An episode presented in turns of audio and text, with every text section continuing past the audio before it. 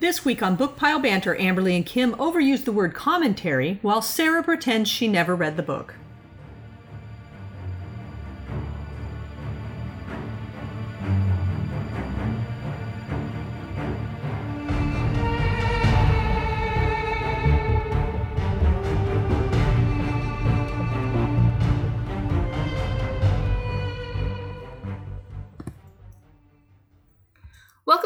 Banter. This is Amberly with Sarah and Kim, and today we are going to discuss The Golem and the Genie. So, this book is by Helene Wecker, and it was published in 2013 by HarperCollins, and it won the 2014 Mythopoeic Fantasy Award for Adult Literature. The plot for The Golem and the Genie is Chava is a golem who lost her Jewish master on the boat ride from Europe to New York. She is forced to cope with surviving with the assistance of a rabbi and friends she makes along the way. However, she must fight against the ultimate nature of a golem when she has no one to tell her what to do. Meanwhile, Ahmad is one of the jinn. He is set free of a copper bottle by a tinsmith after being trapped for over 400 years. All he desires is his freedom, but he can't even remember how he became trapped by a wizard in the first place. Both of, the wor- of their worlds collide when they meet unexpectedly on the streets of New York City. So, we'll start with Sarah. How'd you feel about this book? I mean, it was fine, but uh, I mean that's that's it. Like I read it, I didn't hate it while I was reading it. I did start to get a little tired of it towards the end, and then it was over, and and I just it, it, yeah. It was that neutral on the Likert yeah, scale. yeah, basically, like a zero, like It's not dead center, but also like the way it ended, I was like, okay, that's fine. I wouldn't need a sequel to this. oh, but there um, is one. Yeah, I know. I know. That's why it's like, do we have to get back into this? But well, yeah. Yeah. So, what about you, Kim? I quite liked it. Okay. I would say it's not an ex- hmm. I would say that it's a melancholy read. That's that's that's the word that came to my mind after I was done. The whole story is kind of melancholy. So I liked it too, and I, I think the big thing is I think this is the most adult literature that we've read, and not adult and adult and like sexy times adult, but like mature literature. Um, Definitely. I don't I don't think anything else is quite compared. I, I could be wrong. There might be something that came close in the past, but That we've done this on? No, I don't think Yeah. so. This is the only so I, I think that's the fiction. that's the big thing is this is a very different type of fiction than what we have been reading for the podcast. And I would say this is the closest we've come to actual literature rather than just, you know, when you distinguish between literature and just a book or Yeah. or whatever. But I would say this is the closest to actual literature we've come to. yeah. Which that aspect of it I quite liked. It was a deep, convoluted story. Yes.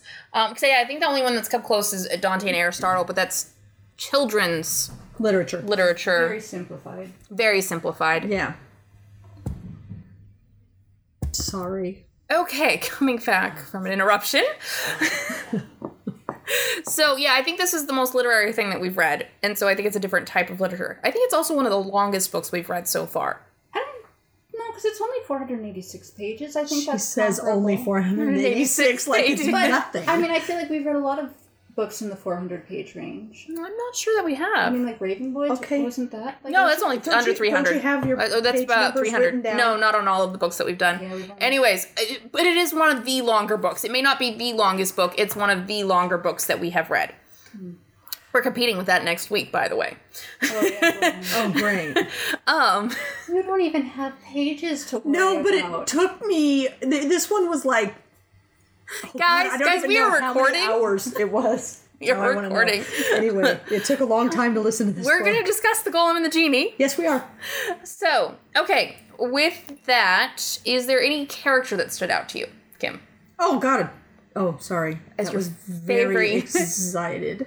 Um, I love both the Golem and the Genie. I love them both. They're they're um. Were they what you were? Were they what you expected in terms of the characters? I think we've seen genies a lot in literature, not literature, in pop culture lately. So they didn't. He didn't fall under that. Um, what what we've been seeing a lot. recently. He was he was very different, but I think he's very much more along the lines of what actual genies are. Um, and then I like the fact that he, the genie was the male and the golem was the female. I, So See, I like the opposite, or I that, I dislike. you that. wanted it to be the opposite. yeah. That's what I was expecting. I was expecting the golem to be male and uh, the genie to be genie female. So I was completely surprised when the golem was female. I just think it would have been so easy to fall into the stereotypes of the female genie. Um, I mean, you can go Is- back to you can go back to what it, what what is it with Uh, bewitched. not be no. no. she wasn't a genie. Um, She was in a bottle.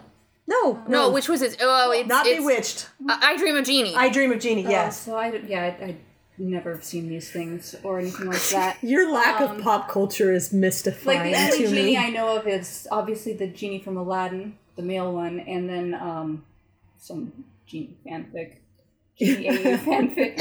Um, so for me, it's like I'm just used to genie okay, female. so Oh. in typical pop culture, genies are always female. When you go back to I dream of Western, Jeannie- Western pop culture. yes, Western pop culture. I It's apologize. been, yeah. and, and what it comes down to is it's that weird stereotyping back in the day when they were exploring genies. And I'm gonna say these are genies with a G, not genies with a J. Um, so there, there is a difference. I don't to, know. to clarify that our book is is with a J, G- but the ones that we're talking about in terms of pop culture are G E N I. G E N I E, which would be like Genie from Aladdin. But um in the 40s, 50s, 60s, 70s, I can't remember. There's been a couple of shows. The the popular thing to do was to have the genie be female because then she was subservient to her male master. and sexualized. I'm sure. Yes, and Yes. that's what I was just going to say. Overly sexualized. That's the yes. thing here is what bothered me is the golem. It's like they make this creature that is naturally subservient, the female character. So I just was like, well, they were both subservient. But I think the whole Right, but the like- whole but- point was because she was created in a certain way. For all that she had every desire to do what she was supposed to do, and that was be subservient, she was not subservient. She they they they got pretty deep and hard into the fact that that golems are violent, aggressive creatures. That once you set them on a certain path, it's really hard to stop that path and and and her her entire arc throughout this book was learning to be within that path without ever actually stepping over the line and she came really close to stepping over that line and she and the genie managed to stop her so um I, I, I don't know I- because it's like she and then she's subservient. She needs fulfillment, and she finds fulfillment through cleaning, sewing, cooking. Yeah. and it's like But this is 1800s. I mean, that's the big thing to remember is this is set in the 1800s. So they, the author does have limitations. Well, and they talked constantly about, oh God, she would be so happy if she could be working, you know, at a construction site, hoisting things around because she has such strength, and she could be happy making masonry. I, I can't remember the other references that were made, but they talked about how she would be so much happier in those or that she'd situations. just be useful for them. Not that she'd be happier, Oh, but yeah, it's there's like that too. And I think I think something that's kind of key on it that I liked about it is because I do agree with you. They did put her in a subservient role as a golem. However, I've seen golems as male usually. I don't think I've ever seen a female golem. Um, but the one thing that I will say, or else the only time I've seen a female golem is when they're created to like be the partner of a male golem. Just a moment.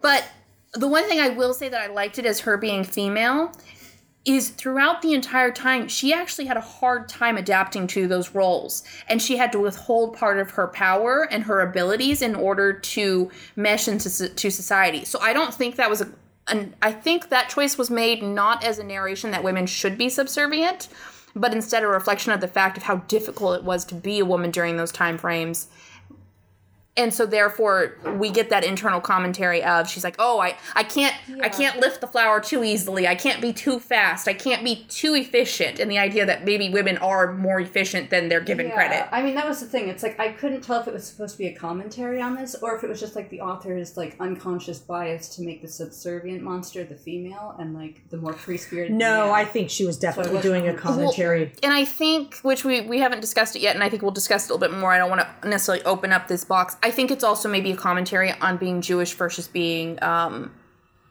Arabic, or Syrian. Um, I think that's I think actually those choices were made based off of the perception of those two cultures and how those are perceived. So I think having the golem be female and the genie be male is also a reflection of their cultures and how those cultures are perceived and treated, and also the restrictions that each of those cultures give each gender based off of who they are. Um, because I'd argue the genie experienced difficulties, not to say that Syrian men don't have control in the situation, but if you compare how he moved around versus, and I may say this wrong, Miriam, Miriam could easily sit the the coffee owner. She easily could get herself involved in each situation and get herself trusted, and everyone liked her, and she moved around and she was in control of little Siri. Pretty much is the implication I got. While as he struggled to actually fit in. So I think it actually was a commentary on his end as to how difficult it can be to be in a male society that has maybe undertones of female But Miriam, it was acknowledged that she could only be that way because her husband was nearby, and it was clear that he approved. Yes, but I think that all of that I think is a, a commentary on that culture, and the golem is a commentary on being Jewish, and then all of it is a commentary on being in New York in the 1800s. but I can understand. I, I like I said, I Yeah, expected no, the I- golem to be male. I agree, though. I, I mean, it's it's it's difficult because I I did find it. You know, okay, she's in the bakery, she's cooking, she's she's doing all of these typically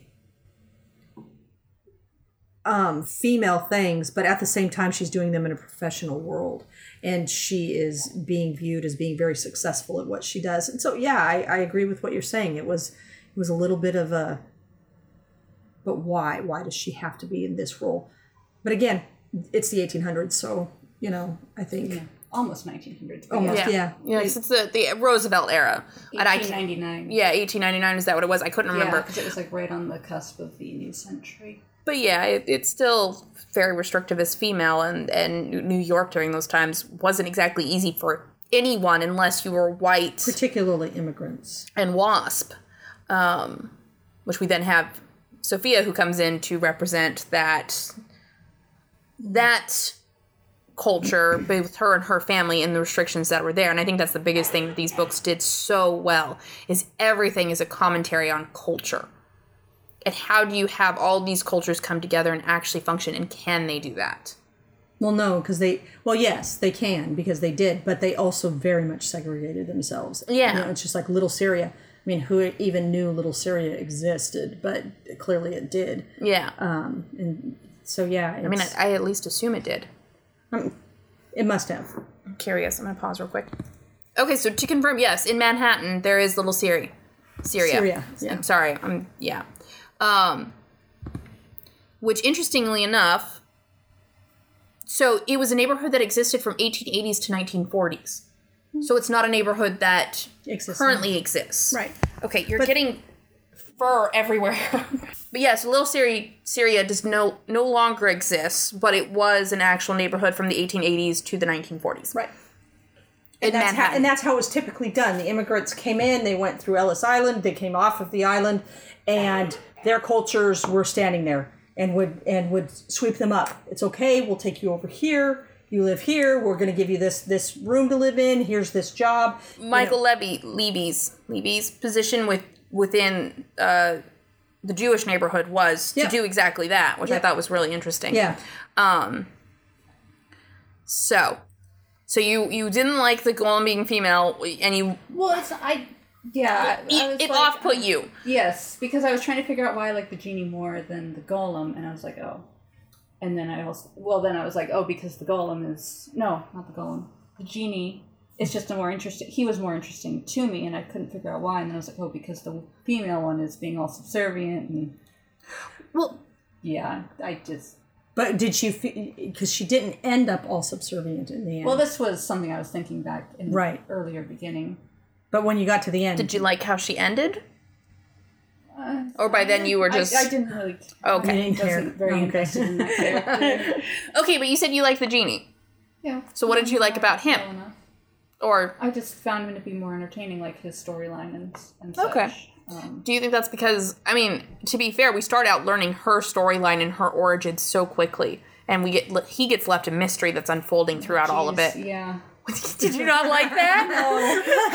No. Why didn't you like that? I did not like all the backtracking and digressions and like different backstories for other characters. I was like, is this even going to be relevant? And yes, it is very relevant. She ties it up very well. But getting to that point for me was just like, I like linear narratives. I don't like stories that double back and go like, you know, that Oh, that's so funny because I love these kinds, but I love it. I so because I was this oddly enough the best reference I can make to this because I can't think of a book at the moment is In the Heights, the play, and the idea that you have these two. Well, in this one you have two main characters, but in in the play you have a main character who is your narrator, and he has impacts in each of these different lives and these different stories. He kind of fleets into them, so he knows them, but he doesn't define the stories.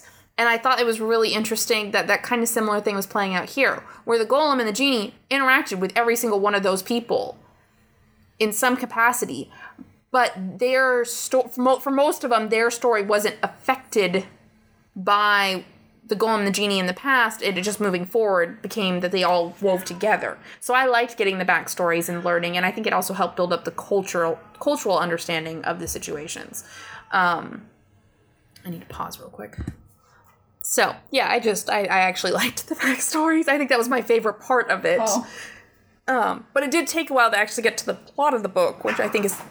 that was a cat. Drogo. Okay, now she's gonna dig because she's feeling all feisty. Yeah, yeah. Okay. Um, I will say I did feel that the plot of the book did suffer that we couldn't really get to like the meat of the story until halfway through because we had to get all through all the little stories.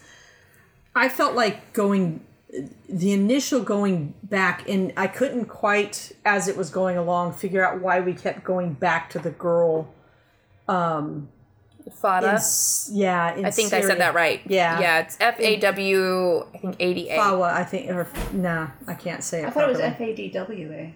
Fadwa Fadwa might be what I heard I can't remember now but Uh, let me see here. but going back to her all the time and then once it all came together and i realized that it was a mirroring of what was happening with sophia, Sophia. yeah.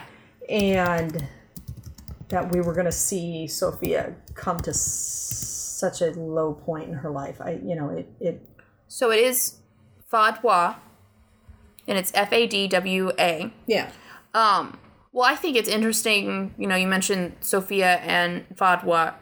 I think it's interesting how the way they interacted with the genie affected how it affected them. yeah well and i think it, it just speaks to the modernization of the the the female mind Yeah. is, is you know Fadwa was very much into what her father would think and what her mother would think and and Sophia was very much a, more of a modern Well, I'd even argue one interacted with him physically, the other one interacted with him mentally. yeah And the damage she got from mental interactions is what killed her, essentially. yeah Um, while as the physical actions that were consenting I so wanted Sophia. that little genie baby to be born I wanted that genie baby to be born which is so funny. I just wanted chaos to unleash on the I world remember you. She so half. She got about a third of the way through the book, and she's like Sophia, and I'm like, I, yeah I didn't okay, for Sophia, and she's like. I just I want her portion of this to be done. I don't did. I, don't want him ending up with Sophia.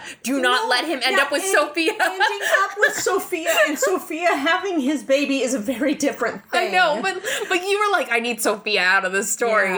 and then I and then it just kept going, and I was like, oh. But I liked, not how, I liked how it ended though. Sophia stood up and said, "No, we're going to do things this way." She she stood up and Yeah. she stood up to her family. I loved it when they were all in the they threw him in the fire and they're all in the bedroom and she like shuts the door and says, "Stay out there. I'll be out in a minute. Shut up." No, I liked I I liked the way she ended up. And Yeah. I I do wish there had been a little. And then what I I had a moment of fleeting thought of, ooh, maybe he was actually didn't die, but w- then you know moved to a body someplace. And then I Well- thought maybe he was going to manifest somewhere. This We don't know because we haven't read the sequel. This little genie baby. Um, because okay, so we haven't really discussed what Jinn are. Um, and most people know them the Western style, which is Aladdin. So and I'm going to caveat this with I, I have a basic understanding of jinn because I did take a Middle Eastern literature class 10 years ago. So it's been a while. So my details may not be exact. Um, plus, some of this is refreshed by this book. So, jinn or genie, jinn is multiple pl- plurals, genie is singular, um, are not physical beings. They can manifest as physical bodies, but typically they're air, they're fire, they're and it's a reflection of the, the desert. Which is why he doesn't like water in this one because the desert doesn't have a lot of water.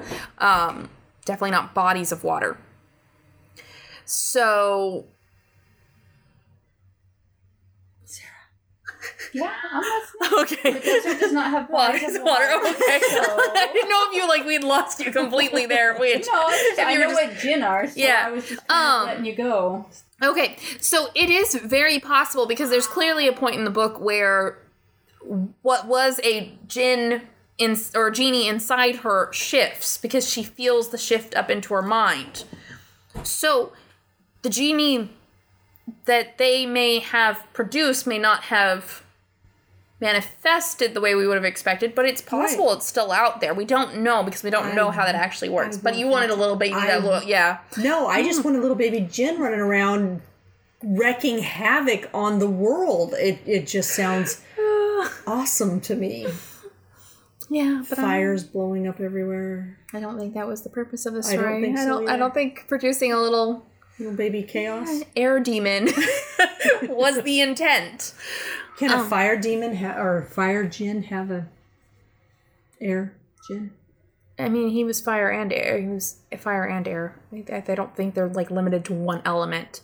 Um, the implication that I got is Ahmad is actually a higher up level because there's like like Christian demons. Jinn have levels of. Yeah, I got the impression he was very fire based. Yeah, you kind of need air to feed fire. Okay.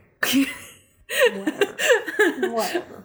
Um, we, we, we- I don't think any of us are versed enough to discuss the, or to, Exactly. to determine that. Um, so, what did you think about the rest of Little Siri, Syria, Sarah? Did that interest you at all? Did any of those characters?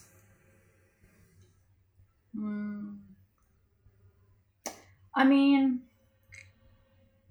I like the ice cream man story up until a point.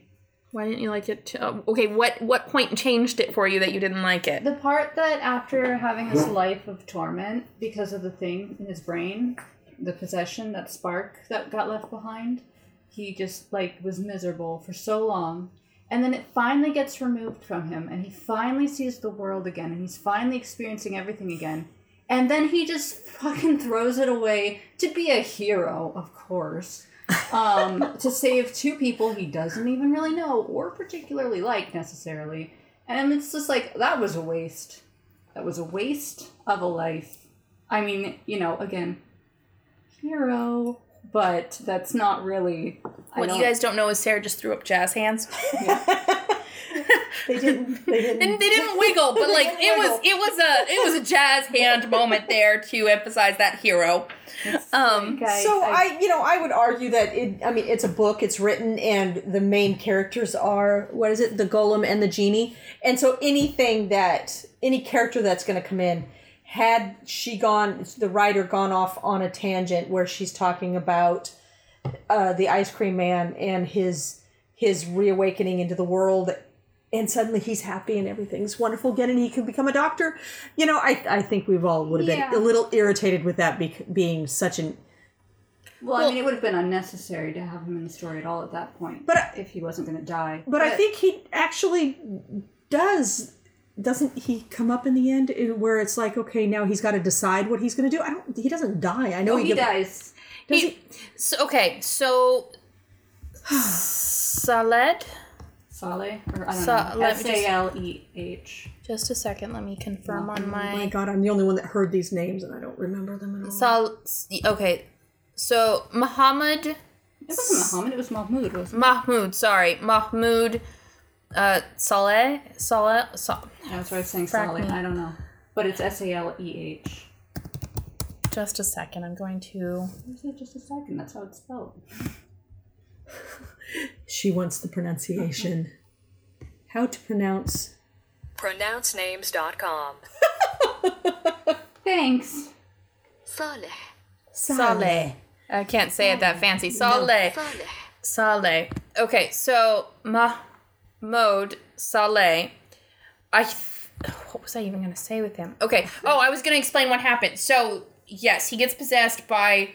I- I'm quotation demon. I think it's supposed to be a It's different type of jinn, I think it's a, like some low level ifrit or something. which is a type of Implied. jinn. Yeah. Yeah. Yeah. Um. So then he, because I think it was in his daughter.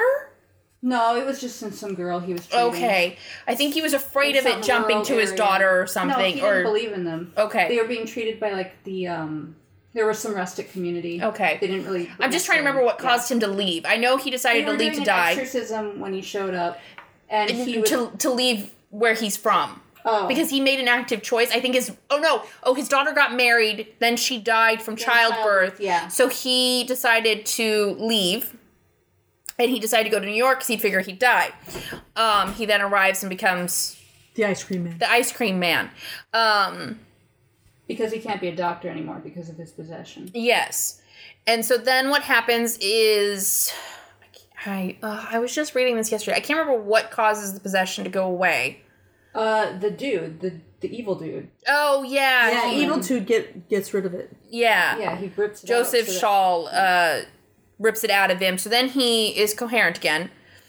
And he makes the active choice to because they needed someone to bind Joseph Shaw to the flask. the yeah. flask, and so he made the active choice to bind to sacrifice his life to bind him into the the flask. Um, which I liked that sacrifice, but I liked it because for two things. One, I thought it was a commentary on the fact that we have people from other countries come and they have degrees in being. Stop her. They have degrees in being doctors and higher education and stuff, but when they arrive to the United States, they might as well have not completed high school in our eyes, even though that's not accurate and it doesn't mean they're less educated, but we don't treat their education like it has any value here. Um, so I think there was commentary on how his education was treated. While, But yes, so he physically could not do he couldn't, job, so- except for the fact that he was still possessed when the Matthew's mother was sick, and someone described the the things to him, and he said that's lupus. So he was still smart. He still had the intelligence. He just wasn't willing to practice Well, he couldn't look anybody in the face. Face, yeah. So he, he, could, couldn't, you couldn't control his tools. I'm, he couldn't. I was just. I was just saying I think that was a commentary on that. I agree. And I also think I can't even remember what my second point was now. What was the second point? Dear fracking lords, my brain. Um I think it was also about choice and binding and that whoever in order to uh, to counter the wizard, which I'm going to call him Joseph Shaw because the other names are really hard for me to say because we know how that is. Um Oh, yeah, it was like Yehuda. uh, it's other. w- w- uh, yeah, it's uh, yeah. There's the, Oh, the but then- Jewish name, and then there's the Yes. Wahab Ibn Malik. Malik. Oh, yeah. Uh, I'm, I'm sure I am butchering that. I apologize immensely. It, All I know is every a new name would come up, and I'm like, I don't know who this is. Oh, it's that one bad dude. So Yeah, once I got to bad dude, I was good to go. but I think I think Sahal Sal Sal Solly. Saleh um, was supposed to be a counter to Joseph Shaw.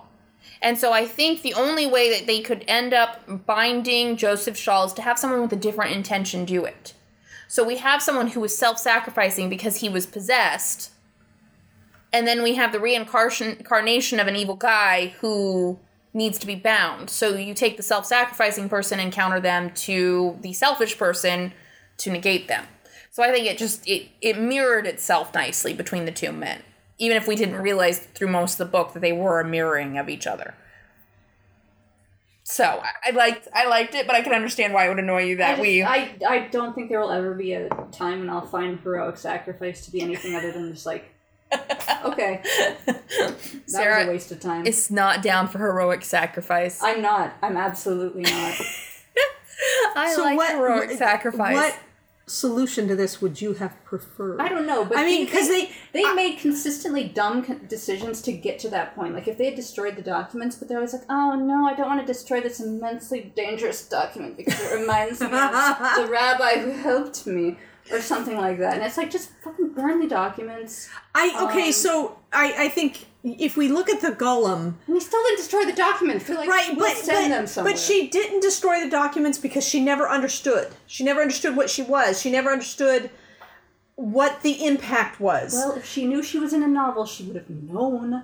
That if she knew she was in a novel. I, I think I think that's a commentary on being an immigrant I- it and is. and and not knowing your heritage. They, it even comes up, if I remember correctly, just arbitrarily changing somebody's name. Well, yeah, That that's Joseph up- Shaw. Yeah. His name They- is they- something else that I, I cannot say because I do not know Hebrew. I'm not even going to pretend. And the person, and this happened to just about everybody. It's like that's that's why there's a difference between Smith and Smythe. They're all of an origin of the same thing, but depending on who was standing at your or table, Hanson and Henson. Henson and Hanson, yeah, and and you know standing at the table, yeah, no, you need to sound American, and they would just make up a random name and give it to you, and that happened extensively coming through. That's why researching your heritage isn't as simple as anybody thinks it is, because you can't just look at the Smiths in wherever it is you came from, whatever your heritage is, because very likely if you're a Smith. You weren't a Smith before you hit Ellis Island. But so I think that her keeping the documents. Well, okay. So I think it was really. I don't understand this because again, I'm I'm I don't know Hebrew. I- don't know the Jewish culture, but there is clearly something being illustrated with this whole. There is being a rabbi, and then there's the being a rabbi and knowing the. Uh, I'm going to call arts. it the mystic arts. Yep. And so the rabbi who was helping her knew the mystic arts, and it was a. I, from the implication is he was one of the last few rabbi in the United States that actually knew what the mystic arts were and can identify it and was trained in it because he did generate a golem himself in order to learn them. Um, so he didn't want to get rid of the documents because he could recognize And there, there's a line where you have the rabbi that can do the mystic arts, and they're handed, okay, do this, and that's where Meyer, Rabbi Meyer, I just Rabbi Meyer. Yeah. says, okay, I'm going to do this, and he creates his little golem, and then he sends the golem off into the corner to kill, the the spider, spider. and it just decimates in in gleeful joy. It, it isn't that it kills the spider, Yeah, it couldn't stop once it, It started. and and and it experienced absolute gleeful joy. And then there is Saul, Saul whatever, Uh, Joseph Shaw. bad dude bad dude was given that same training and he went ooh what can i do with that and i think that's part of of the training in the mystic Well, I don't know if that's quite yes, but I don't know if it's quite that easy because we do have to come keep in mind that Joseph Shaw was a reincarnation, and i'm um, not talking about his training i'm talking about his re- incarnation training way back when And- Oh, you're you're So- talking not not when he was Jewish and given the training, but when he was Arabic and had the training. Uh, he said in the end that he actually experimented with all religions he even experimented in catholicism yeah, all of yeah, their and he- mythology yeah. He, when he discovered his past The lives, he discovered he was way a back trend. when when he was originally who he was he was given Budini, Budin, whatever Yeah. i have no idea Uh, the type of people because he the, the Oh, Bedouin? Bedouin. Bedouin. Thank you, he was Bedouin. bedouin yes, he was Bedouin. Really Yeah, because the yes, because because he just lived by himself in a cave, and the Bedouin like came to him for help. but I don't. I think I okay. was So ever, I again, like, did he belong to a tribe? I don't think he No. belonged to the tribe. I think he was a hermit of a Bedouin tribe, uh, because they they did. He had authority for them.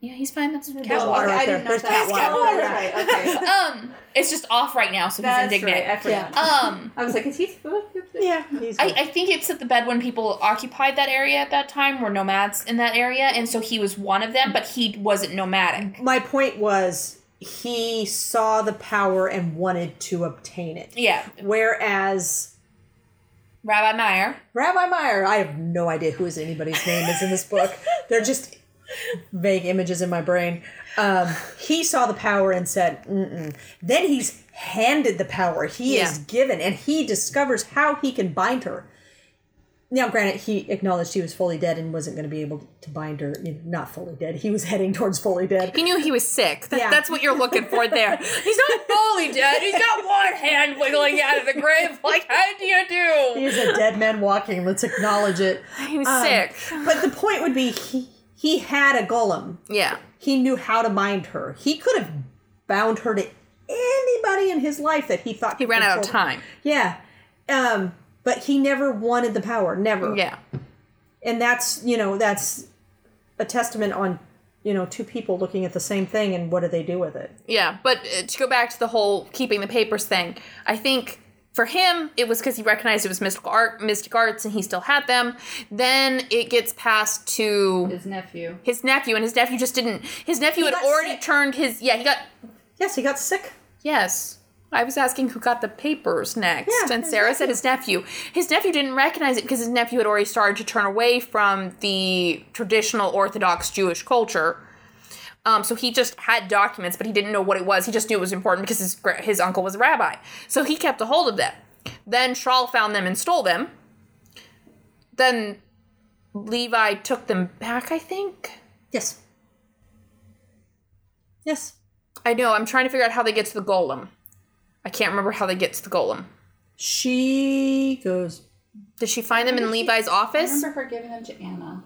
Yes, but she. don't remember how I think she she got got them them. from. Or no, sorry. Levy found out what she was, and then he gave her the papers. Did he? Yes, so she could make her own choice because they had a confrontation in his office. i was gonna say she she either found them or he, yeah they were Yeah. in his office Yeah, so she I don't she. remember him confronting her. I don't i Uh, she came to the office it- because he he um, I didn't, didn't come home. confrontation. Not wasn't confrontation, but Yeah. she came to him because he w- didn't come home, and he had discovered what she was, and he hadn't figured out how to handle it yet. They have a confrontation in the fact that they have an argument about, like the fact that she lied to him. She then leaves. It wasn't a serious argument, but it was I still an say, argument. i would call it a conversation but go ahead Um, and then she has the documents and she gives them to Anna because she doesn't know what to do with them. Which I think, in that case, by that point, you're looking at someone who's obtained documents that were originally from someone who knew their culture, was then handed to someone who had chosen to get away from the culture, that was then handed to someone who didn't know anything about the culture. So she was keeping a hold of it because she didn't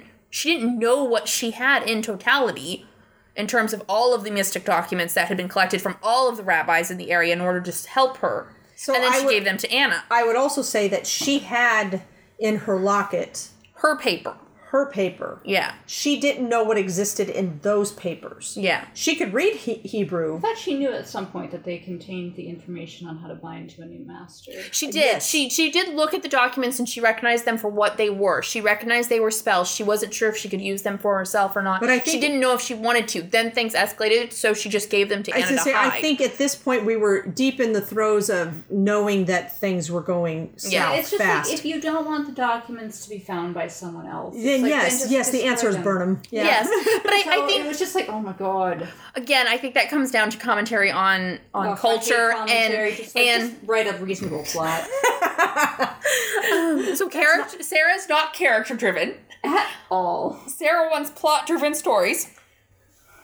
Um, but the plot needs to be clear, concise, and like not weavy way And- wishy and washy. linear. Yeah, linear. A to Z. I prefer a linear plot. Yes. um but no i think i think the big thing is is a lot of this book is commentary on what it means to leave your home country to Create your own, a new to, culture to establish your culture amongst other a new cultures. location amongst what it means other cultures. well and i was going to say what it means to then have different cultures learn to adapt to each other in a situation where they have the potential to adapt but maybe are not cultures that have been in agreement in the past So something I really liked in this is the fact that in the late 18, 1800s, early 1900s, as people are coming into the United States, not everybody spoke the same language, and there was very little cl- crossover. Mm-hmm. Whereas now, when we have immigrants come in, they typically speak English to a varying degree yeah on some level. And so, you know, they're able to at least communicate and and yet we still as a society look down upon them because, you know, they don't speak English oh god fluently. Uh, I, I saw I, I can relate everything back to TikTok. I apologize. I saw a video on TikTok. It was like, tell me what makes you bad for being an immigrant versus what makes you, you know, high quality for being white. And one of them was, I'm an immigrant and I know multiple languages, but English isn't my first language. But when you're white, it's I'm bilingual. Whatever. And so it's positive, positive when you're white to be Yeah, bilingual. bilingual, yeah. But when English isn't Yeah, your first language, How many mm, Americans are actually bilingual? Well, that's the point. Is I know. is I know. is but yeah, that, that video But, was it was I, all and. I, and I love the fact that it was find a child. Find a child. A child can speak just about every language because they're so immersed in and they're they're in and out of every culture. Yeah. Whereas the the, the family, the parents, the adults that came in, they could only speak their language, and I, I liked that in the book. The fact Yeah. that that came up very explicitly in the book. yes. Uh, which I guess that's a good point. Of what do you guys think of Matthew? I like Matthew. Can you say that louder for the microphone? I liked Matthew. Thank you. he was he was cute. I like the fact that he knew what the genie was, even without knowing what the genie was. He Yeah. knew that there was a source of power there, and I think it's because he he was allowed to sit in the workroom and see the genie doing things that were absolutely impossible, and and he was smart enough to know, yeah, you can't do that with your hands if you're a normal human being. And yet the the the gut wrenching moment when his mother dies and he goes to the genie and the genie's like trust me, not a good choice. And, and wants wanting the genie to bring his mother back to life, and Yeah. then the genie just blatantly slaps him upside the head and says, "Well, not blatantly, because that would imply that he actually slapped him upside the head."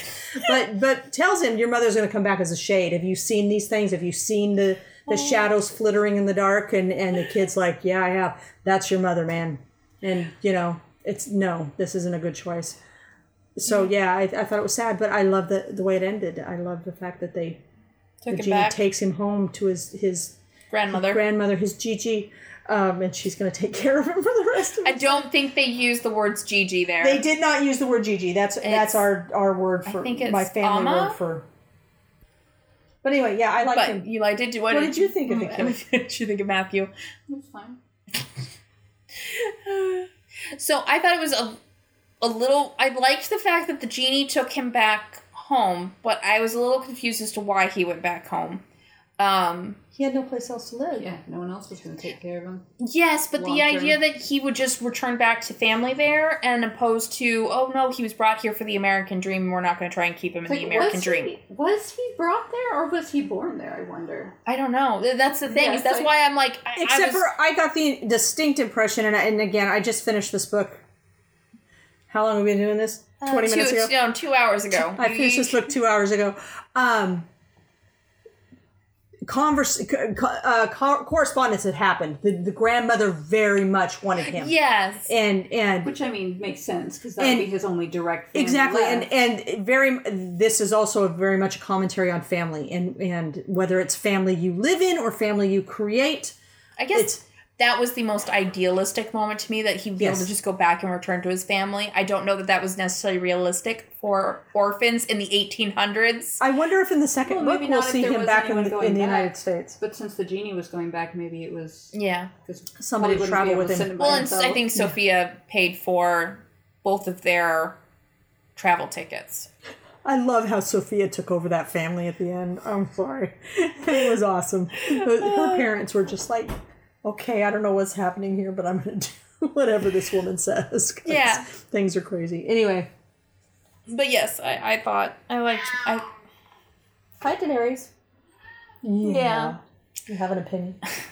But yeah, I liked I liked Matthew. I liked the fact that he just could tell. I love it when children just know. Mm-hmm. Because we don't give children credit for just knowing. They can't tell you why they know. They can't tell you. They just know and they believe, and, and that's that. with their young child psychic powers. Yeah. That's what it is. Observation, Sarah. I think in this we could establish it was observation. Well, yes, obvious. Well, overhearing mostly. Yeah. Um, so who was? Well, I don't remember her name in the bakery. Miriam, no, no, second no. friend. Anna. Anna. Anna. What did we think of Anna? I could not stand Disaster. Anna. Anna was so naive. But, but. Realistic. would have let her die. I know you would have let her die. You would I not have likely would befriended. have let her you- die. You, would not have befriended her, No. and you you you would have been like Pretended to. you I mean, you, you would have been nice to her at work, but you would not have become her friend. And I just, I like, Hi, Daenerys. Oh, tiny. shush. sing me the song of your people. Oh. Yes, you're stuck right now. Yeah, You no. won't shut up. Oh, Unhook her. Oh, there Okay, we go. she's free. okay. Really tense moment. Daenerys found it very She's tense. so tiny. Wow. Yeah, you're tiny. Good God. So I, I, I didn't necessarily like Anna, but I don't think we were Shush, Daenerys. that we were supposed to like Anna. However, I felt bad for Anna because yes, exactly. Meow. That that is totally what I was gonna say there. Thank you. You just took the words right out of my mouth. Um, I think it was a commentary on the fact that again commentary as much as sarah is, is like i don't want commentary in my books just give me plot.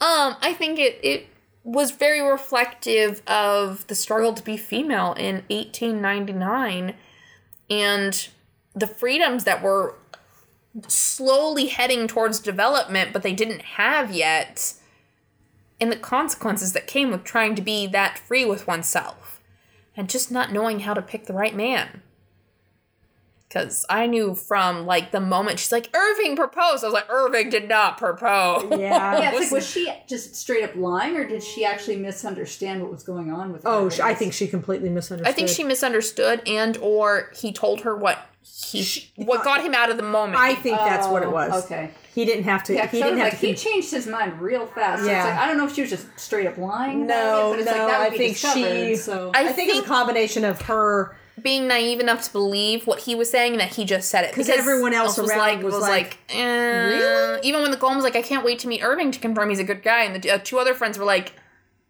yeah when you you meet Irving I thought the guy at the at the club, the bouncer, Mm-hmm. Was gonna turn out to be a good guy, and then he just took advantage of her when she was pregnant too. So apparently, I don't remember that when she Oh, was there's- delivering the documents. Yeah, she was delivering um, the documents. She had to flirt with him to get into the building. and he, building. Oh. gropes her. and he Oh. gropes her and kisses her, and I'm just like, okay, I thought you might have been a solution for poor Anna, but no. Oh my God, Daenerys! Danny come here She's mad that you're not paying attention to come her. Come here yeah you come up here or you just No, gonna she's gonna sit leap under your me? chair and complain. but no, I didn't like Anna. I and I was I really felt bad sur- for Anna I, I I was really surprised when she came into being part of the actual solution. Um, if only if, if it was to manipulate the golem and and make her do what she was. Oh yeah, they held Anna's life over the golem's head. That's why. Oh she yeah, yeah. Oh, to- sorry. I was not thought you were talking about. I was like, do you mean when she like blackmailed the genie? But but no, you're yeah, you're talking about when, when, the they. bad dude whose name I can't remember ever because he's just Joe the bad- Shaw. Yeah, whatever. He's the bad guy. Joseph Shaw, yeah, He's the bad guy. Um, bad guy. when he used her to manipulate the golem into Yeah. submitting to becoming.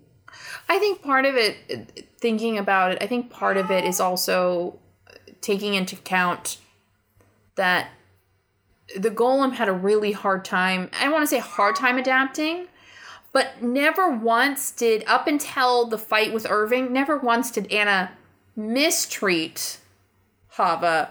She didn't like that her friends had gone away. She felt threatened by her, but when threatened by Chava in the sense of how skilled she was, Anna just kept working. And I, I'm sorry, just a second. My cat is in a glass bowl. In a glass bowl. yeah, that mixing bowl thing with the handle. Oh, She, she was in it, and I was afraid she was going to knock it over. Onto the thing to get more Oh. water, so that's how we fill up the dog's water right now. Um, I, but I'll say what I was trying to say is, my cat. We could put her outside; she'd be happy. No, God, she would be gone for like two weeks. she would Okay. die. She, can't, get eat out the, of food. backyard. She's already proven she cannot get out of the Remember? backyard. We went to London. She disappeared. Yeah, now if she disappeared, she can't process protein. She Oh, would die. Right, Yeah. that is that that thing happened. She would be homesick. Did forget about that. Yes. But she can't get out of the backyard, so. She's fine. She's over there hovered in the towels, acting like I have hurt her and that she is a gargoyle and plotting our demise. Anyways, what I was going to say is that the one thing I will give Anna credit for is when they were working together, she never mistreated Chava. No. And she genuinely wanted to be her friend and encourage her to do normal things. Well, yeah, that was that was very much played out when they went out, and and Yeah. she said, "Oh, you're going to come out because we're going to do this," but it was very much she had told her friends, This is how we we're, treat her. We're taking Chava out because she's never been out, so Yeah. we're gonna. and it wasn't she didn't abandon Yeah. her until yeah she didn't abandon her she stuck around and, until the genie appeared and then chava got focused in on the genie and then irving appeared um, so anna was a, a good friend she just So bad circumstances I will say, as far as a a long con in a book, um, the writer wrote Anna very well. yeah because she needed to do the little breadcrumbs that Mm-hmm. that Chava was becoming the golem the golem Yeah. was becoming attached enough to Anna that she would become concerned about Anna's Yeah. well-being even though Anna wasn't the most um easy she wasn't smart like. yeah she wasn't, she was not a brain in that girl's head like Anna was just a stereotypical like flighty character. Though. yeah she was like the Lydia. Lydia was it from Pride and Prejudice? yes yes lydia So that yeah particular character type. So I was I don't know. It's funny because in um, Brooklyn, which I've only seen the movie and not not read them, with um, it's about immigrant Irish immigrants with uh, Saoirse? Sor- Saoirse i haven't watched it she just made an oh my god face at me in I haven't shame watched it either. But I should. That is one of my favorite movies. I think I got like a third of the way in it and something happened and I stopped and I just hadn't gone back because I wasn't up for doing the whole weird sick on the ship thing again. That's like in three seconds into the movie. I got there, someone distracted me, and I went, I really don't want to relive that sequence. And so I just haven't gone back. oh, it's a, it's a shame. It's a very good movie. Oh, I'm sure do- it is. Oh they- no, maybe I have seen it, but I don't remember it. They do have the flighty girls in it. Oh, yeah. that's right, because she falls in love with an Italian guy, right? Yeah, Yes, I have seen it, but I don't remember it. Oh my god, it's one of the, yeah. It's it's kind of one funny. I kind of want to watch because it has one of my favorite actors in it, but also Who's your favorite actor? well, he's not my he's not my favorite actor. Okay, who's one of your favorite actors that's in it? Uh, Donald Gleeson. What part does he play? I don't know because I haven't seen the movie, but he's like I think he's like a secondary love interest or someone who does not get. Picked. Oh, the Ir- the Irish. Oh, we're gonna look it up.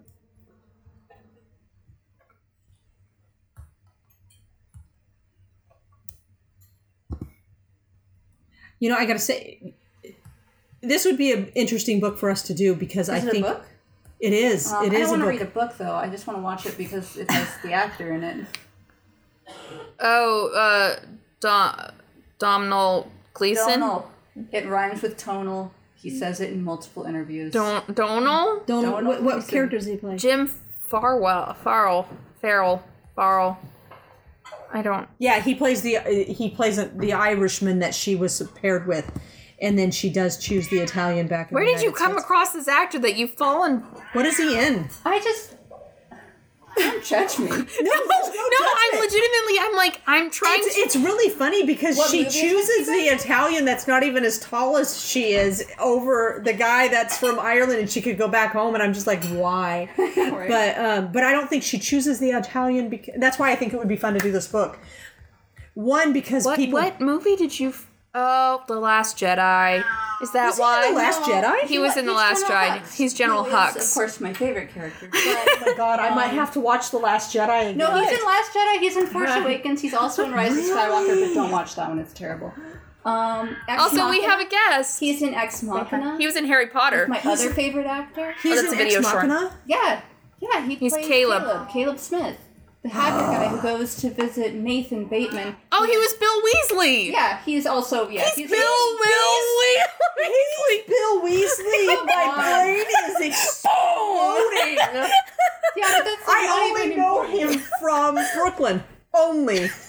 Ex Machina. Bye, He's also in about. I only Time. know him I love Bill Ex Weasley. Machina. We should do a podcast on movies and TV shows. Oh my god, He's don't get distracted. as well. Also about time. Please tell me you watched Peter Rabbit just because his voice is in it, I'm assuming. No, he's Oh no, the he's in it. actor. Oh, Yeah, okay. he's Thomas McGregor. He's the actor. Oh my god. He's Thomas McGregor. He was also in Peter Rabbit too, so I saw that. I, well. I, you know what? I like this actor, but I really only know him from Brooklyn. I, I know And- him as and- Bill Weasley. And I, and I, and I, Oh, he was also in The Revenant. Um, but I get through Brooklyn, and I can't figure out why she chooses. But I think she chooses the United States over Ireland, and Just- okay.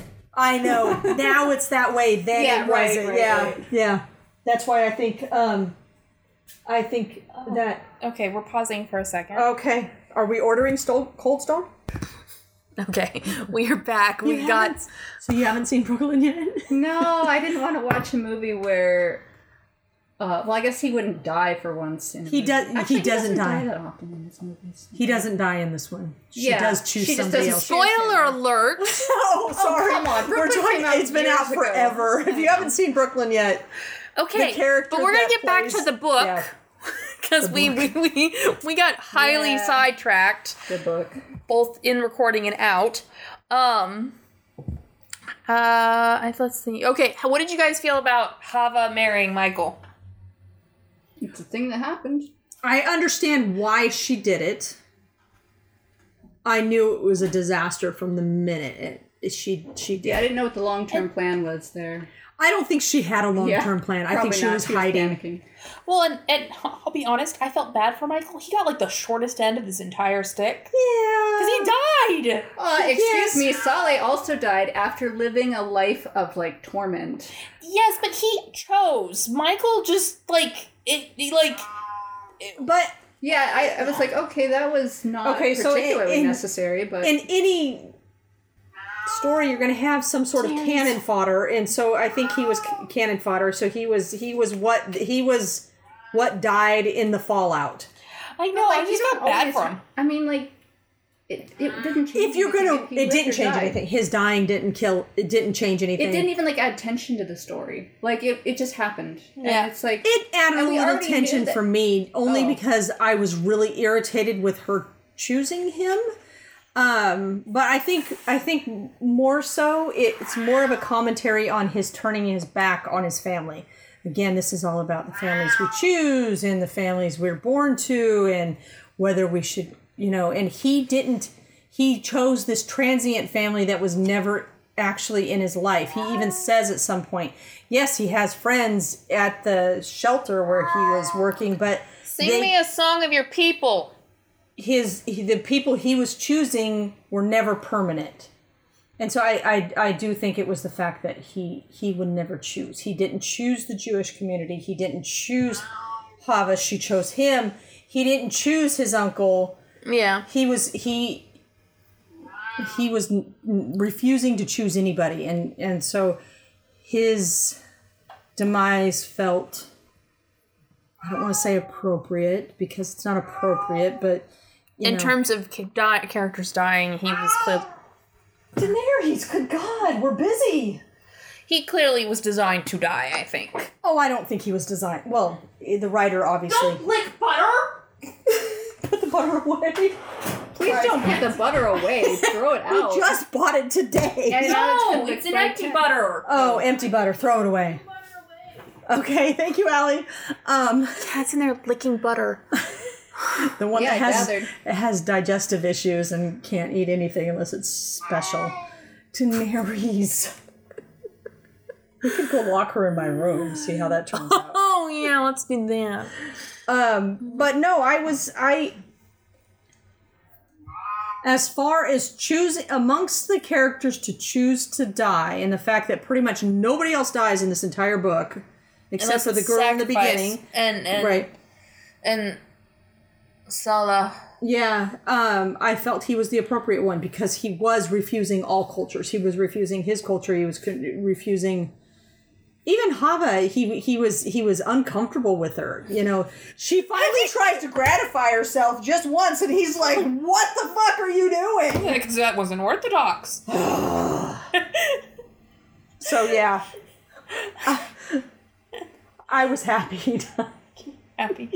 I, I felt bad for him. I felt bad because he clearly wasn't sure where to belong or how to belong. And he was doing the right thing in terms of he was helping people. He was, you know, he respected the ways of his uh, uncle when he died. but was he helping people because it was rejecting the Jewish community? I don't think so. I think he saw a need and he was interested. I think he wasn't. He no longer was interested in the Orthodox ways. And, and I got the implication that Rabbi Meyer was more Orthodox than not Orthodox. And so he was trying to find a middle ground between being Orthodox and being American. And ignored And- his uncle for years in the process. they had a falling out.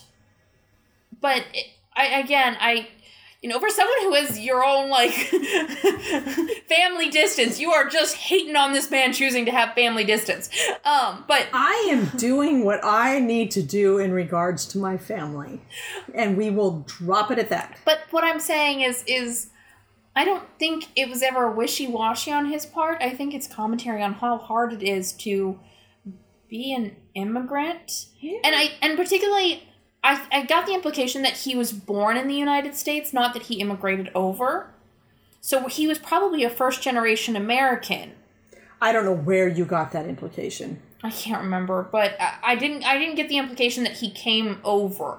I got he kind of struck me as what I've seen people describing as struggling with being a first generation American, where you have your family who has their particular traditional values that don't mesh with the culture of your current living experience. I would agree with that up to the point where you say it, it then indicates he's he's first generation just- American. I don't, what it I, with me. I I, don't- don't think anything said that one But way or another. my point book, is, is he was trying to and figure out a think he- balance. I don't think it was wishy washy. I think he legitimately didn't know how to balance two very, very, very different views in life.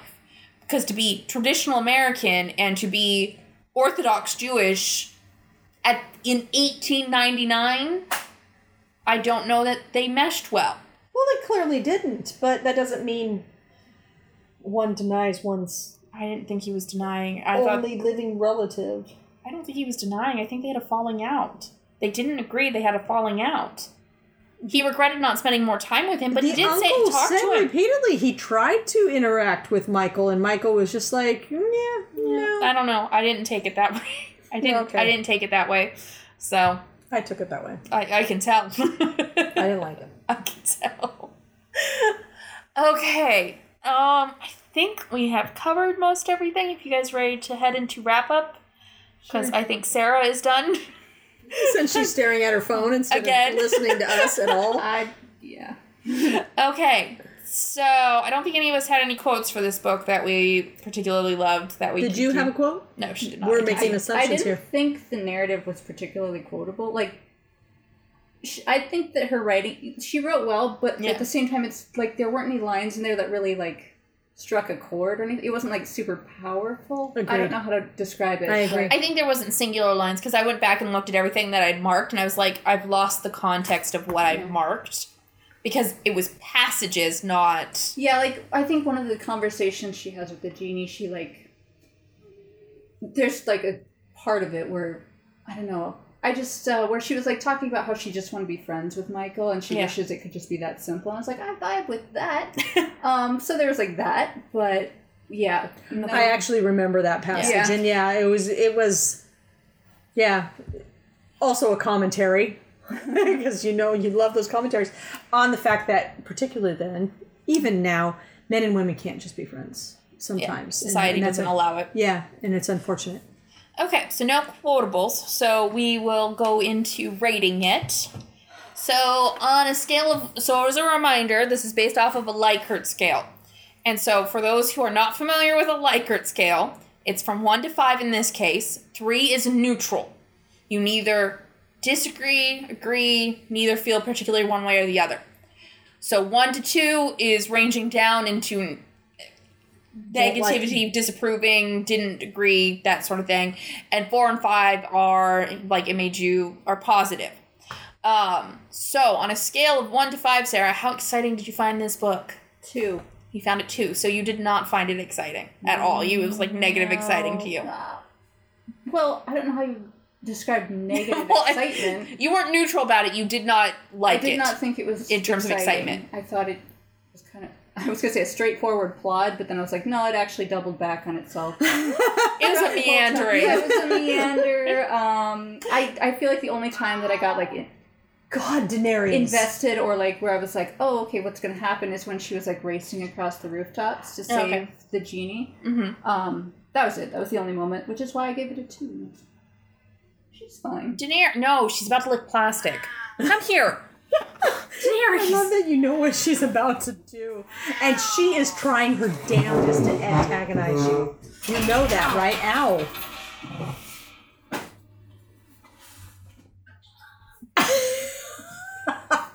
that was bitch back off if I've ever seen it. You gonna lock that door, finally? Now that we're almost done. Okay. That was hilarious. My cat is driving. Oh, you didn't give it a star rating. Oh, I did. She hadn't Kind of. it I, yet. yeah, I have. Well, yeah, Okay, I haven't decided on a star rating. I'll get there. Kim, how exciting did you find this book? Now, I gave it a four and a half. Okay. Mm-hmm. Okay. But again, the overall word is melancholy. So it's it's Not a- exciting, but you you were engaged in it. I guess yes, is the best way to describe that I engagement. wanted to know how this was all going to turn out. So I Does was, that better describe exciting for you? Is how engaged? Yeah. Yeah, which my answer remains the same. Okay. That's how we view it. In future book journal variations, I will change it to how engaging versus how exciting. Level of engagement. Yeah. Yes. Okay. Okay. So I I found it a four. Okay. There were there were times where I was like, this is this is taking a little bit to get to whatever this side story's point is. Um, but the last two hundred pages, because I have a special edition, and so mine's five hundred and eighteen pages as opposed to four hundred and ninety What's different about yours? Mine's just a limited edition. Um, Is there more content? I was gonna say no, what is it's just different it's about it's yours? smaller. The, Okay. the the wordings take more Okay, okay, pages, okay, and then okay. of course there's the weird like no spaces between certain sentences. What? Yeah, oh she It- showed me this. Is that just like a bad? You know, you need to keep this because if this like becomes very Yeah. famous, look at that. It There's no, no spaces. He will perhaps have a wild Professor Shredder's the Crow Prize. Okay. Yeah, yeah. Oh wait, is it? Oh, oh did you want? closed it? so It's fine. I can get back to it. It was chapter twenty-four. I hope I went too far. So to clarify, it's no spaces between the words. Yeah, So for the first sentence, it goes for like what? How many words it's is like that? six or That's seven so words, weird. and it does it multiple times throughout the book. But this was the first time I actually realized that it wasn't a trick of my eyes. Other times I thought my eyes were tricking because it was only one to two words. That's- Okay, pause. But yeah, it my my edition. It's the olive edition. They only do an, a limited run on these particular paperbacks with very particular artwork, and I liked the artwork on the front. Um, I So- want to. What's the reference? I want to know what that means. It's the bottle he was trapped in. Well, he was trapped in a flask, but That's Yeah. a flask. a copper flask. That But one is. I know. Okay, so it was. It It's was, showing the essence inside. Let me see. Let me see. the flask, the bottle, the the. Okay, The I get it. thing, so- I get it. Yeah. That didn't translate. Just looking at it. Okay, well, I yeah. It's no, I like it. It's cool. But yes, so mine was mine's 500 words. So the last 200 words, I felt like the excitement, and the engagement picked up because it yes, last 200 pages. you did say words. Because you guys are slowly like driving me bonkers. I haven't hardly said anything. Oh, it's not. Well, that, that does drive me bonkers sometimes when you hardly say anything. I didn't have anything to contribute. No, no, no. It's it's we keep getting interrupted, and so I keep losing my train of thought, um, which frustrates me. So, anyways, the last two hundred pages, I felt like the engagement picked up, so it took it from a three to a four for me. Otherwise, I probably would have kept it at a three. Um, so Kim, ease of reading. I said five. It was easy reading. I, I think Well, you were listening. It was an easy listen. it was an easy listen. And as far as the audiobook book goes, very well done. Very Okay. well done. The guy, the the Narrator. narrator does a wonderful job. So um, as far as that's concerned, um, I think some people might find it difficult just because it drops between times and there's no warning as far as um, listening to it is concerned. I don't know if there was any. No, it indication just the weaves book. in It- and yeah, out. Yeah, it drops in and out of time. That might confuse some people. I don't know, but I found it a five as far as ease of reading. Okay. I gave it a three. Okay. I gave it a three too. Yeah, it, wasn't hard, but it's not like a young adult book where you can Yeah, like, it's not, like, blitz through. easy, yeah. So it- I don't read a lot of young adult books, so I, I had to pace myself on this one. I couldn't. I didn't get lost in it when reading. yeah, it. it's like I would have to take breaks. I'd be like, I'm I'm done with this for today. yeah. yeah, It was kind of like a Project Hail Mary, um, just just happening to to chunk it. sorry. Okay, what emotional reaction did you have for it? I have no idea. I had a four and a half. I have no idea. I have to consult with the notebook. I have to consult with the I can't remember what my emotions are. I actually, you know what I say overall, I, I actually really quite like this book. I like mythology as it is. So the fact that this was so heavily into mythology worked for me. Um, and the fact that the author actually knew her mythology was that yeah, was the mythos for the the yeah. jinn. Yeah, the jinn and and um, the the golem. the golem, yeah. Yeah. That's what I was going to say. Early on, we talked about this. Recent female golem.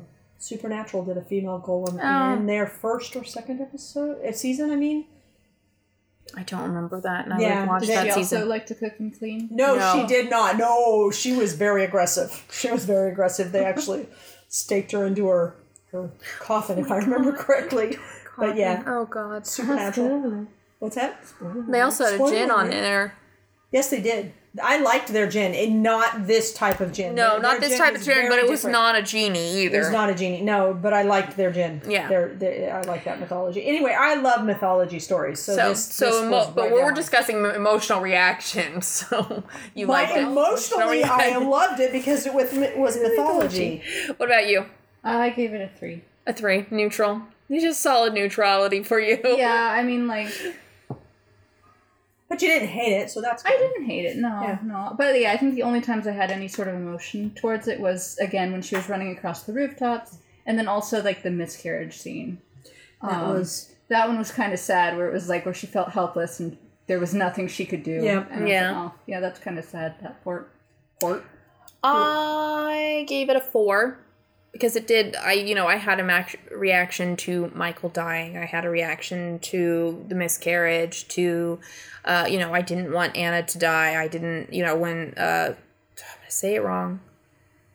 Sala Saleh when when he sacrificed himself. I had a reaction to I that. reaction to that too. Um, I was so proud of him when he when he was like it's lupus like when the like the descriptions were being given he was like it's lupus um and it was like oh if Bring the other doctor in here. He's if, if only idiot. yeah but but he wasn't the he wasn't the doctor but I was like oh man could you imagine if he hadn't been possessed and Yeah. come to the United States and was a doctor even if he was a doctor just in little Syria Syria he could at least helped her. he could have helped her and it would have changed things because then Matthew wouldn't have lost his mother. So I had an emotional reaction to that because I was just like, oh, really? Well, and then commentary on how the, the, the that we as a Western society completely deny Eastern medicine. It's just like so ridiculous. Mm-hmm. Yeah. there could be other treatments for things that we're pretending don't exist because it wasn't manufactured in a lab Well, in a then- pharmaceutical pharmaceutical company. well, and there's just Western medicine right now, particularly in the United States, and the fact that it, it it's not.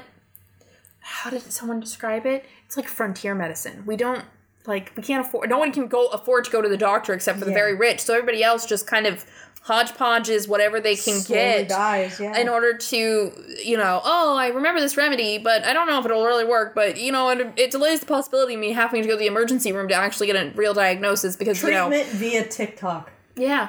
It's But no, but someone calls it frontier medicine. Yeah, yeah. Uh, that's what they were now referring to it as. Most Americans do frontier medicine, Yeah. well, there's also a lot of misinformation out there too. That's Yeah. readily available. which again Yeah. falls into the frontier medicine concept of you know snake oil. yeah. sales. opium.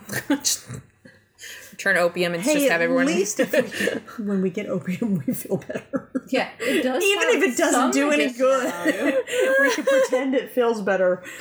Um, Anyways, yeah. so yeah. Um. All right. So, what was your overall star rating for this? I didn't give it an overall star rating because I forgot about those stars. Okay, at but the if top you were to do that now, if I were to do that now, I would probably give it a four. I don't think it's a five. I mean, Yeah. if I was to compare it to what I've given a five to before, Um, not. I am excited for the next book. I Yeah. really want to read the next book. Yeah, but we're gonna have to I delay know, we that, which we will delay explain that. that in just a moment for Um, listeners. So I'm excited to go back to it. I'm So ex- both of you two are going to read it. Yes. because you have to commentate on what happens Well, in the like book. some of the early podcasts, you hadn't read the book. Yeah. No, you you have to read the book. You have to try. If you will engage in asking questions when when we talk, We will discuss this outside of the podcast, not while we are recording.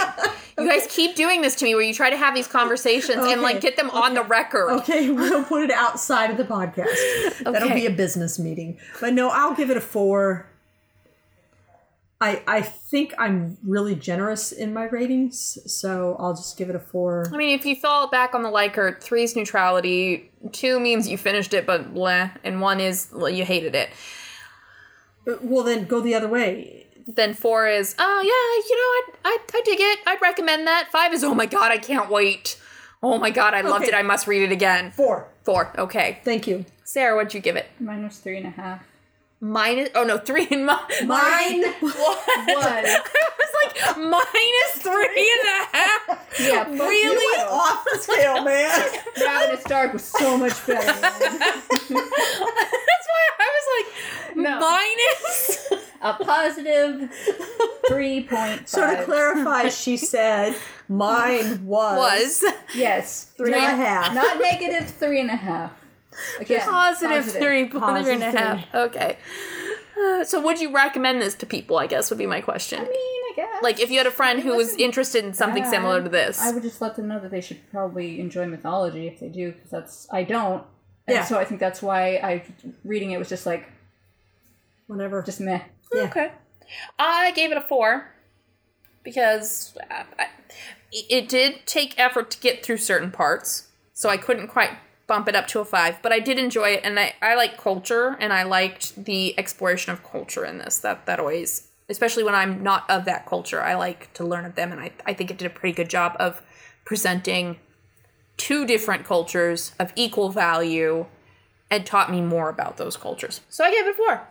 Yeah, see, if it had just been about them as normal immigrants and without all the fantasy elements, I probably would have enjoyed it more. Like, you know, I was wondering that if, if, if it hadn't been a golem and a genie, if you would have. like if it had been more like the jungle, where it's like just straight up, this is them, Are you t- saying the jungle a book? Upton Sinclair or whatever, hmm, the I jungle, don't know. the one where they're like meat packers and it exposed like terrible working conditions. Wow. Back in the night- I like I was totally clarifying that you were talking about an actual book. So yeah, I've not heard of the jungle. I'm impressed here. I don't think I I've had to read the read in high jungle. school, but I think that's what if I put the Jungle Book, I get. Look up Sinclair. Yeah, think it's Upton Upton. Sinclair. Yeah. I. The jungle. Wow, I have not even heard of this book. I let haven't alone- either. I mean, I know who Upton Sinclair.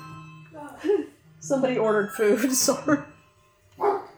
That's the ice cream. Or it might be the ice cream, which means Allie's gonna come in a minute. They have to put it all in the. What's with that expression? I've not even ordered dinner yet. Oh. we are so close to being done. Allie's. Uh, I'm getting hangry. Allie's picking up I the see ice Allie. cream. Hi, Allie. Go ahead, explain, Sarah. What's the jungle? Oh, well, I was just saying, if, if you're looking for something melancholy, really melancholy though, like um, much more so than this. Well, this about- depicts working class poverty, lack of social supports, harsh and unpleasant living and working conditions, and the hopelessness among many workers. These elements are contrasted with the deeply rooted corruption of people in power. A review by the wa- by writer Jack London called it the Uncle Tom's Cabin of wage slavery. Oh, interesting. Yeah, so if you're looking for that kind of read, the jungle. it's uh, it's very good. and but- it's amongst the many banned books that are out there oh, due okay. to their explicit language, is what it says on here. But I mean, explicit language. I mean, there's some horrifying descriptions of I'm things. that I. I banned books. yeah, Harry Potter was banned at one Yeah. point, so but probably you know. not for explicit language. Probably not. Uh, no political message. Yeah. Potter. Oh, No, this the uncensored the because jungle. there Yes, is a right here. censored edition and uncensored edition, and the uncensored edition, uh, the commercial editions had to be censored due to the political message that was acceptable for capitalist publishers. so there's an uncensored version and there is a censored version. Um, Have you read this? Yeah. You've read this, but you haven't read The Outsiders. I'm just. I've, I've never even heard of The Outsiders. My mind is fucking blown. I own The Jungle. It, Really? Because you I mean, like I, it? yeah, yeah.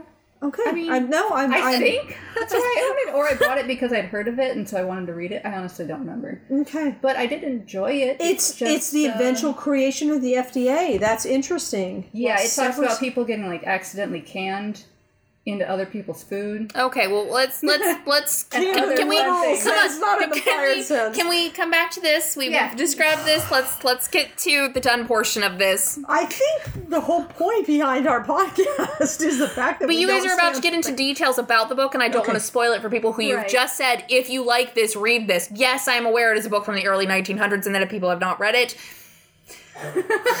They had But- lots of time, but but yeah. we're recommending But it. there are some graphic things that happen to the characters. There's graphic content, Not content. necessarily the main characters, but yeah, it is something to be aware of. Okay. So I think that on that note, well, we were going to do recommendations once we read The Hidden Palace, but yes. I have recommendations. Okay, what, what recommendation do you have? Anything by Neil Gaiman. Okay. I mean, I guess he has the mythology part. And the because exploration of uh, United States and how mythos in my- United States yeah. Really? ma- you I guess. seriously didn't go Neil Gaiman with this? I just the style of writing just didn't really. Oh no, the style of writing is nowhere near Yeah. the same. So that's what that's where my brain automatically went to compare. yeah, throwing mythology into American history. Um, yeah, yeah, that's true. But American Gods then is what you'd recommend. American Gods, on a. si- I uh, that's not set in the United States. That's set in Great Britain. is it? Yes. Have I- Yes.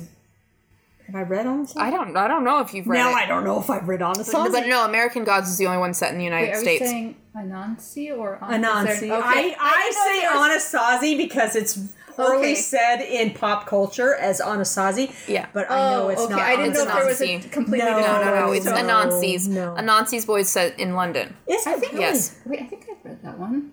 Uh, but Now I thought don't there was know a if I've scene read it in Florida. I think there there might Or be maybe that's seasons. American Gods. I don't know. Uh, there. Okay, so there's Anansi's boys. There's also a sequel that might take place in Florida. So the but point would be Neil Gaiman's Gaiman's American particularly American, American, Gods. Gods. Not the TV show, which is wonderful. I really enjoy the TV show. However, the book, if you're looking at gods, semi demigods, whatever, interacting with American society, it's a really good take And on that. immigrants. and It- it- immigrants. yeah, it's and and taking old world culture and putting it in new world culture. Yeah. Um, I don't. I didn't have a recommendation because again, we thought we were going to be reading The Hidden Palace next, which we are delaying that because of access. Because one of us does use the library for access for books, which means sometimes there are delays. Um, as such, Can I say something really quick? yes, Just really quick. The Jungle you can get for free. yeah, it's pre-published.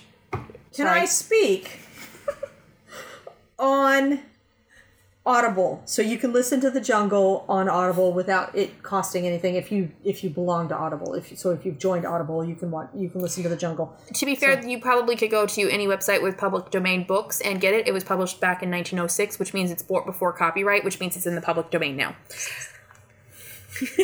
Probably not a physical copy though. No. No, You it's a get that digital from copy. library though. Yeah, that you could get from your library. Uh, I don't Unless know. it's banned.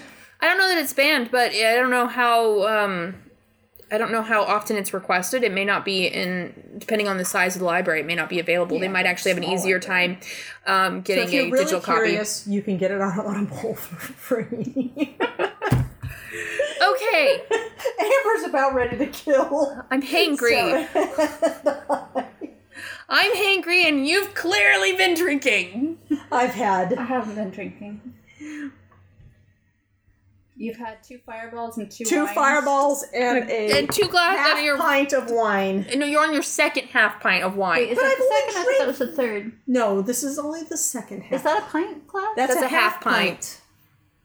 and how many, how many did we say she was having? This is her second half pint that she's working on currently. But I've only drank like working on currently. So, anyways, I think we should keep interrupting to see where this goes. It's getting. Our Aggressive. intro. oh no, sorry. Oh, see now you guys have messed me up. Okay, so Sorry, sorry, sorry. we were going to be reading The Hidden Palace next, but access isn't available yet, and the book that we were going to read after that, The Invisible Life of Addie LaRue, is also limited access because it's a highly popular book. So, on that note, what we will be reading next is From Blood and Ash by Jennifer L. Armentrout.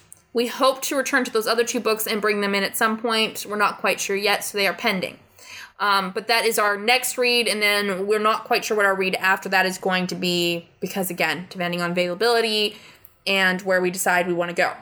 So, our intro and outro music is by Grant Newman and is called The Battle of the Nile from Epidemic Sound. Don't forget to like, rate, and subscribe to Book Pile Banter on Spotify, Amazon Music, iTunes, or whichever platform you listen to your podcasts. We'd love to hear from you on any of our social media platforms, such as Instagram or TikTok. You can find us at book underscore pile underscore banter.